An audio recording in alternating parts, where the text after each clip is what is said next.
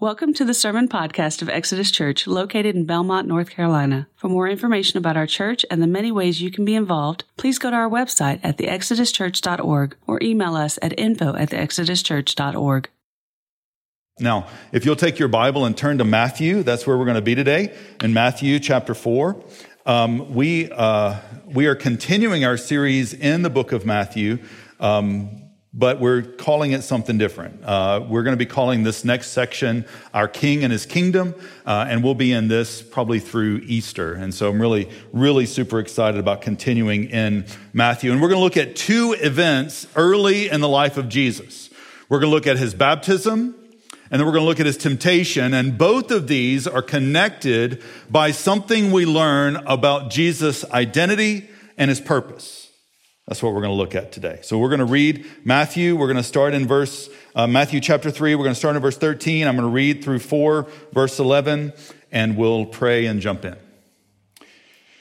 Then Jesus came from Galilee to the Jordan to John to be baptized by him. John would have prevented him, saying, I need to be baptized by you, and do you come to me? But Jesus answered him, Let it be so now, for thus it is fitting for us to fulfill all righteousness. Then he consented. And when Jesus was baptized, immediately he went up from the water, and behold, the heavens were opened to him, and he saw the Spirit of God descending like a dove and coming to rest on him. And behold, a voice from heaven said, This is my beloved Son, with whom I am well pleased. Then Jesus was led up by the Spirit into the wilderness to be tempted by the devil, and after fasting 40 days and 40 nights, he was hungry. And the tempter came and said to him, If you are the Son of God, command these stones to become loaves of bread. But he answered, It is written, Man shall not live by bread alone, but by every word that comes from the mouth of God. Then the devil took him to the holy city and set him on the pinnacle of the temple and said to him, If you are the Son of God, throw yourself down, for it is written, He will command His angels concerning you, and on their hands they will bear you up, lest you strike your foot against a stone. And Jesus said to him, Again, it is written, You shall not put the Lord your God to the test. Again, the devil took him to a very high mountain and showed him all the kingdoms of the world and their glory. And he said to him, All these I will give you if you will fall down and worship me. And then Jesus said to him, Begone, Satan, for it is written, You shall worship the Lord your God, and him only shall you serve. Then the devil left him, and behold, angels came and were ministering to him. Let's pray together. Father, you know my heart today. Uh, you know what's going on in my mind and stirring around in my heart. So, Lord, I, I pray that the words of my mouth and the meditations of my heart would be acceptable in your sight today. Uh, Lord, I pray also that you would give us ears to hear wonderful things from your word. Uh, Lord, there's some good news to hear today. So, Lord, would you give us, give us eyes to see and ears to hear? And Lord, I pray that where our hearts are, uh, are not fully submitted to you, Lord, I pray that you'd grant repentance. Uh, Lord, where we need to hear and apply your good gospel in a fresh and new way, Lord, I pray that you would, uh, that you would give us grace for that. Uh, Lord, where we are uh, perhaps being tempted by the evil one today, uh, Lord, I pray that we would submit fully and faithfully to you. Lord, I pray that you'd give me all the grace I need to do what you've called me to do today and that I would do so faithfully uh, in a way that honors you. And we pray this in Christ's name. Amen. We're going to look at Jesus' baptism. We're going to look at Jesus' temptation today. Let's start with Jesus' baptism. So Jesus comes to John to be baptized, and we see that in verse 13. It says, Then Jesus came from Galilee to the Jordan to John to be baptized by him. John would have prevented him saying, I need to be baptized by you, and do you come to me? So John say, look, whoa, I, I'm not worthy to carry your shoes, much less to baptize you. Why would you have me baptize you? John is saying. And Jesus responds in verse 15. But Jesus answered him, Let it be so now, for thus it is fitting for us, notice, us, not just him, us, to fulfill all righteousness. And then he consented. Now, much has been written about this phrase to fulfill all righteousness. Uh, the word righteousness in other places means a, a declaration of God's righteousness given as a gift through Jesus Christ. In Matthew, this idea of righteousness means uh, more closely just conformity to God's will. In other words, Jesus is saying, look, I need us. Jesus is saying to John, I need the two of us to fulfill all righteousness. In other words, God's told you to baptize people. He's told me to be baptized. This is just what needs to happen. And so Jesus comes to John and says, this is to fulfill all righteousness. I need you to baptize me. And then something beautiful happens in verse 16. It says, And when Jesus was baptized, immediately he went up from the water, and behold, the heavens were opened to him, and he saw the Spirit of God descending like a dove. I believe uh, the Gospel of Luke says, as a dove. Matthew says, descending like a dove, and coming to rest on him. And behold, a voice from heaven said, This is my beloved Son with whom I am well pleased. And so you have the Spirit descending. Now, what this is, uh, it, it's not so much about how the Spirit descended as a dove or like a dove. What's more important is the why. This is an anointing for the anointed one. This is the Spirit descending on Jesus, anointing him for the beginning of his ministry that will start in chapter four. And so the Spirit descends on him. He anoints the anointed one for ministry. And then God the Father speaks and he says something beautiful. He says, This is my beloved Son with whom I am well pleased. Now, this is a statement that has always been eternally true. Jesus has always been God the Son, and God the Father has always been pleased with him. But this is something, uh, this is a special moment in the ministry and history of Jesus where God the Father anoints and speaks anointing over the anointed one. And he says to and about Jesus, This is my beloved Son. This is my loved Son. This is the Son I love with whom I am well pleased. Now, there's a lot of other things going on here uh, in, in this statement that God the Father makes over God the Son, but the primary thing that's going on is God the Father proclaims to his Son and to all who are listening, This is my beloved Son. Now, there's two things I want us to see about the baptism before we go to the temptation. First, I want us to see the attention Jesus gives to obeying God's will. Jesus is interested in doing all that God has called him to do. He says, I want to fulfill all righteousness. And that's important because Jesus' perfect life of obedience is as important as his substitutionary death. If Jesus is not perfectly obedient to God the Father, submitting to what God the Father says, then he is not worthy to die in our place to satisfy the wrath of God the Father. And so Jesus' perfect life of obedience is critical.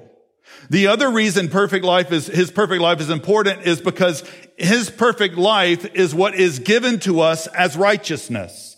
He cannot give what he does not have. And so Jesus' perfect life of obedience is critical, and Jesus is focused on doing that. The second thing I want to see is just what God the Father says. He says, This is my beloved Son.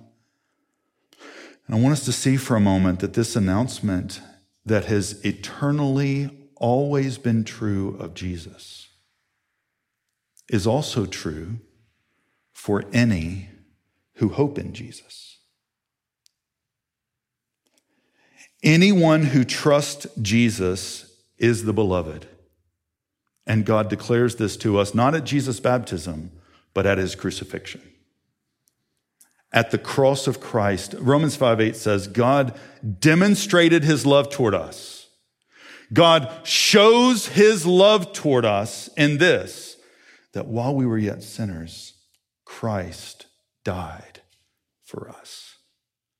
And so as God spoke, this is my beloved over Jesus at his baptism, he speaks, you are my beloved over those who trust him at his crucifixion. And that's really good news because every one of us want to hear that. Every one of us, deep in our souls, want to hear, you are loved. Every one of us want to hear deep in our souls, you are loved. And either we will hear God's announcement, we will hear the announcement of God the Father through the atoning sacrifice of God the Son, and let that be enough, or we'll live our lives for everybody else's analysis of us. Now, some of us, some of us have uh, long uh, been doing that. We've been trying hard to earn the analysis of others, thinking that if they would just approve of us, if they would just support us, if they would just get behind us, that we would finally feel validated. Now, some of us, we're not achievers that way. We've, we've just kind of said, Hey, I'm not going to care. But what that's created in us is a rebellion that gathers other rebellious people around us so that they can celebrate our rebellion because we need their approval. There's something deep in our soul that needs to hear, you are loved. And either we'll believe God's announcement through the atoning sacrifice of his son, or we'll give ourselves to find it from someone else. And that treadmill of try harder will take us one of two places. It'll take us to pride because we'll feel like we did it better. And what that is, we're really just a, a big fish in a small pond. That's all that is. Or it'll take us to despair because we'll realize I could never do it long enough, right enough to finally feel validated deep in my soul. And so, what we need desperately is the other path that Jesus provides the path where we can know that we are loved by God the Father, where God demonstrates and declares from the cross, You are loved. And that announcement made by God the Father through the atoning sacrifice of God the Son is to be the analysis we accept over our lives. And when we view others' analysis as more important than God, we say to God, God, you're not enough. God, what you think is not as important to me as what all these other people think. And I need them to think very highly of me because you're not enough. And so we rebel against and we reject the one love that our soul craves.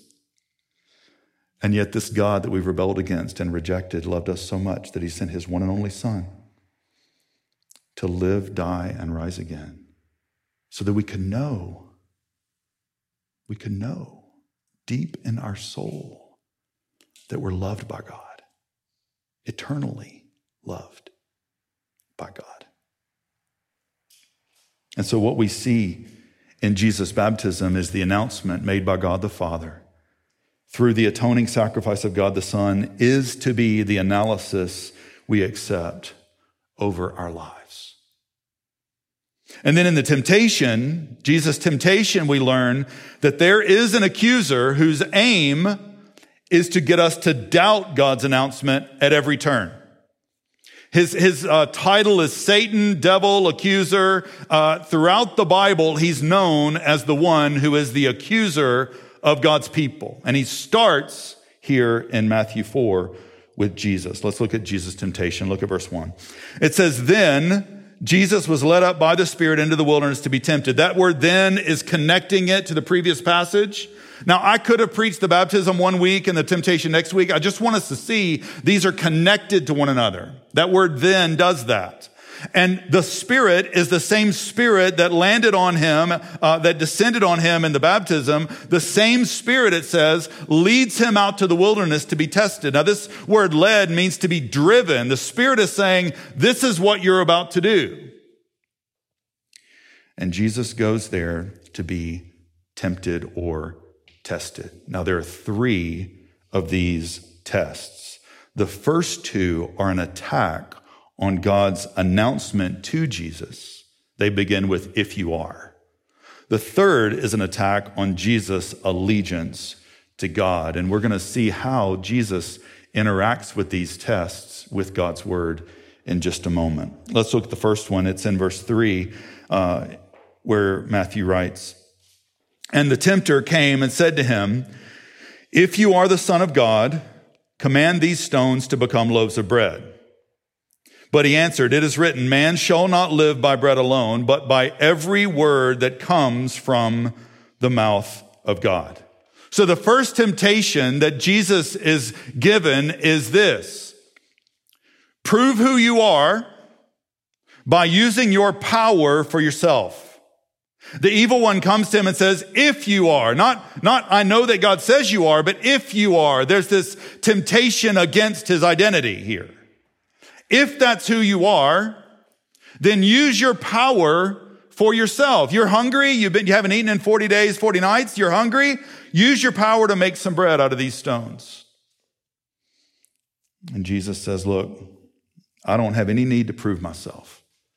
I don't have any need to prove myself. God will provide as I trust his word. That's his response. And we see it in verse 4. But he answered, It is written, Man shall not live by bread alone, but by every word that comes from the mouth of God. Now, this verse is the second half of a verse taken from Deuteronomy chapter 8, verse 3. And at the beginning, we see kind of what uh, Jesus is trying to get at in using this verse as a response. In Deuteronomy 8 verse 3, it says, And he humbled you and led, and let you hunger and fed you with manna, which you did not know, nor did your fathers know, that he might make you know that man does not live by bread alone. So what Jesus is reminding Satan of is, look, God provided for his people in very strange ways back in the day. He's going to provide for me now. I don't need to use my power to serve me. I need to use my power to serve others. Second temptation is see if God can really be trusted. Look at verse 5. It says, Then the devil took him to the holy city and set him on the pinnacle of the temple and said to him, If you are the son of God, again, going after his identity, if this is really true, throw yourself down, for it is written, He will command His angels concerning you, and on their hands they will bear you up, lest you strike your foot against a stone. And Jesus said to him, Again, it is written, You shall not put the Lord God to the test. You shall not put the Lord your God to the test. The evil one comes to him and says, Hey, if, if all that's true about you, if all that's true about you, then why don't you, why don't you show me something? Why don't you, why don't you see if God will really take care of you like he says he will? And Jesus' answer is, look, I don't, I don't have to test God to know he can be trusted. I just have to trust his word.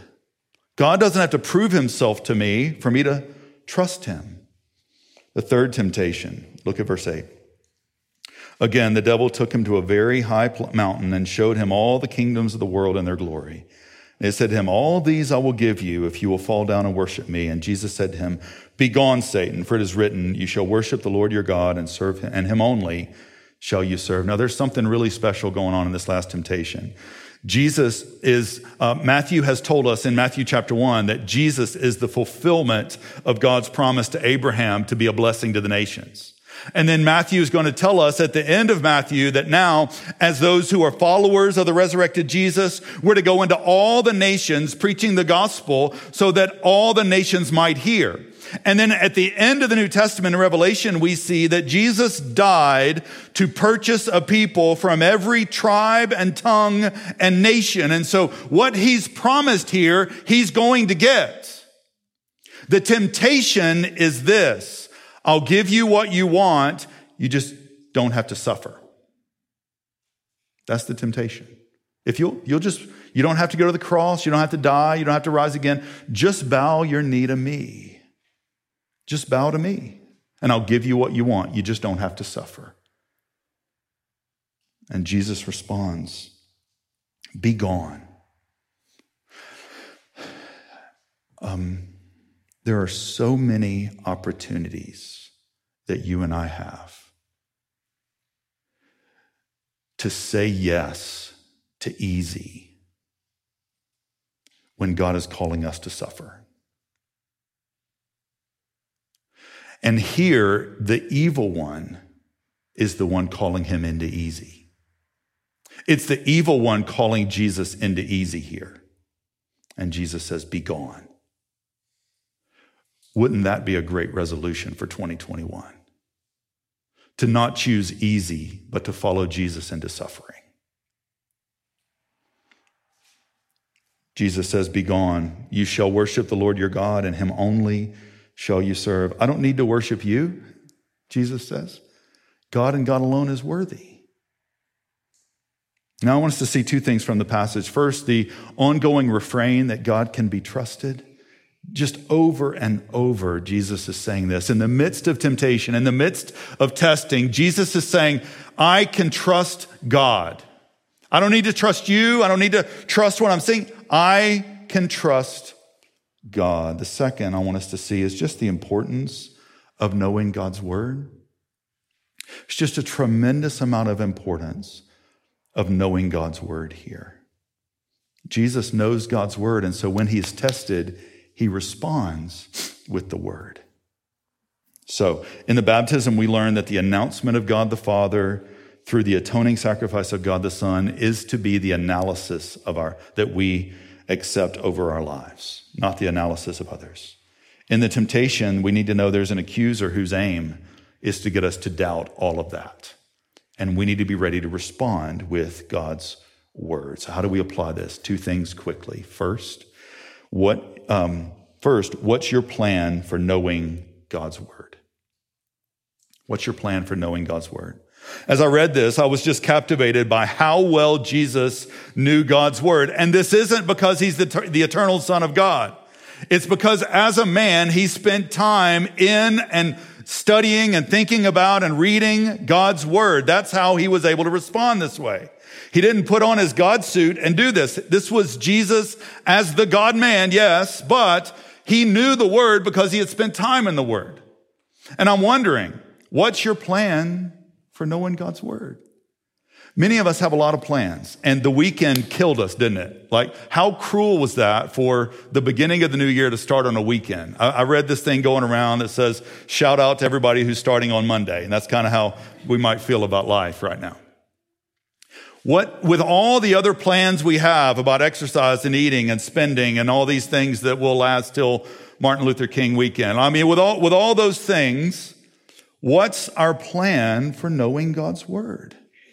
I'm really concerned that we know our favorite YouTuber, our sports team, our social media feed, the latest fashion, our retirement accounts. I think we know all those more than we know God's word.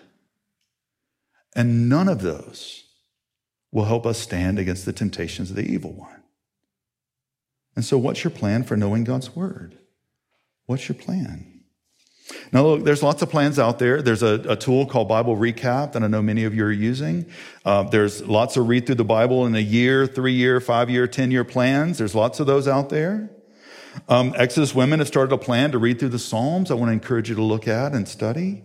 Uh, we've got a reading plan for all of our sermons. You can pick up a card today that has the, the plan for what passages will be on on what Sunday. You can read those. It's got a, a way to understand the, the passage on the other side of the card to help you know God's word. My, my main question is what's your plan for knowing God's word? What's your plan?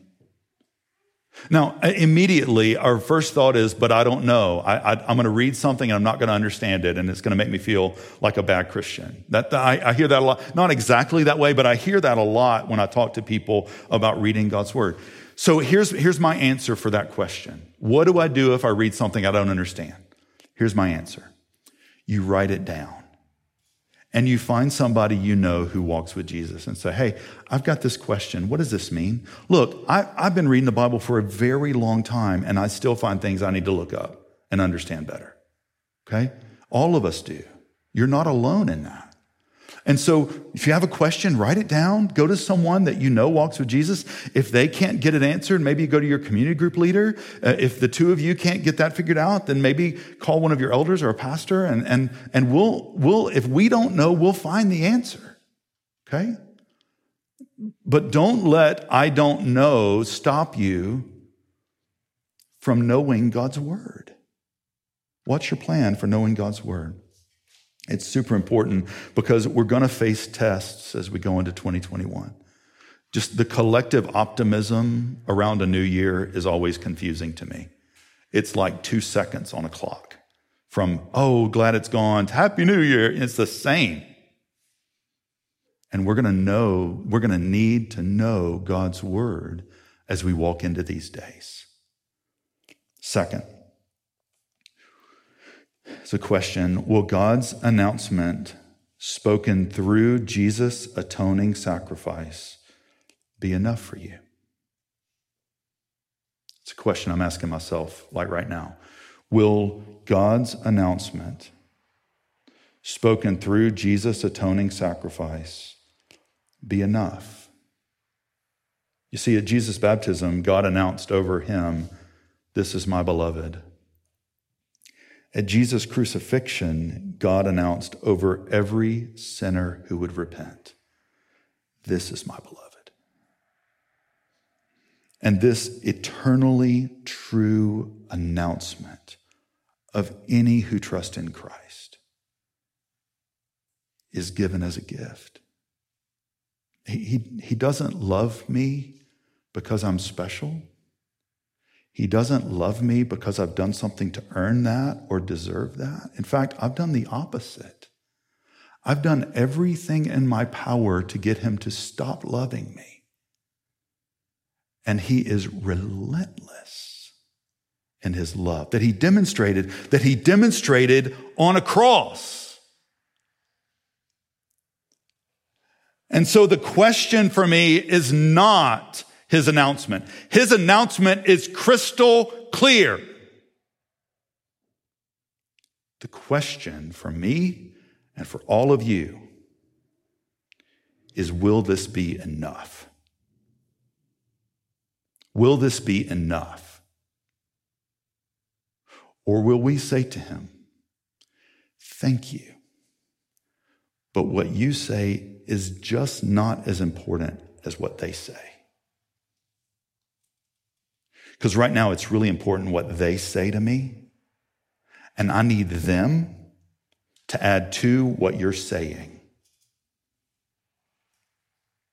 The question is not what has he said. The question is, will that be enough? And what God invites us into is a walk of faith where we trust him and his word. And where we say to him, God, you, what you say is enough for me. It doesn't matter what everybody else in the whole world says. What you say about me is enough. That's the question. We will either live into the this is of Jesus' baptism, or we'll live for the if you are of his temptation. We'll either live into, we'll, either live from our identity or for another one.